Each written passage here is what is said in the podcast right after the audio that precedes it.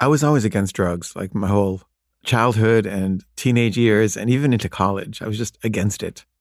And I had, you know, the usual prejudices. You know, it's a crutch and you shouldn't need that to be happy or whatever. But my friend Arnold, who I trusted, was like, Kaveh, you've got to try this. You've got to do it. It's really, really important and it's amazing. And you know, you have sometimes you have like a best friend and you just trust them more than anyone in the world. And I felt that way about Arnold. Like if he said this, it must be true. So I said, okay, I'll try some LSD. That was our first drug I ever tried. And we were in the Alps in Switzerland, and I'd gone to visit my old boarding school, uh, where the principal had always hated me. Um, and we went there and we took the LSD and we went uh, in the mountains, it was in the Alps.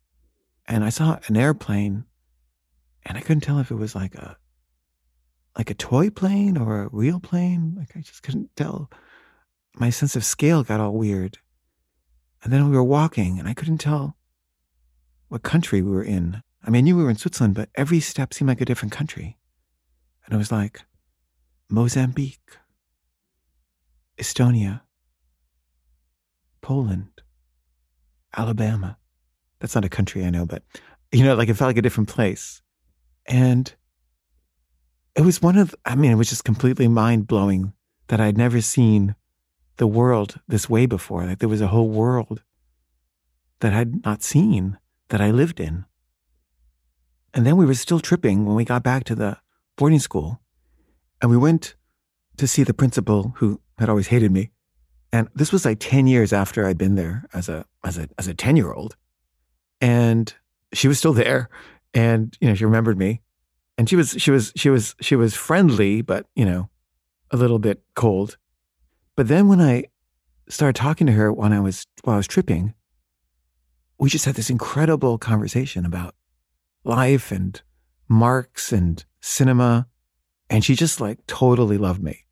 And she said, You know, I always thought of you as this really spoiled American kid. And now I see that you're like this really great person. And um, she basically apologized for how she treated me. And she invited me to stay there for as long as I wanted. And she asked if I could like teach some English classes. So I said, Sure. So I spent like three days there just hanging out with her and the new batch of kids and teaching classes and like making them question like all the things that they were being taught. And it was really a great, great healing time. And I just wish that I could do that with all the people who've hated me in my life. Just go back, take some acid, and win them over.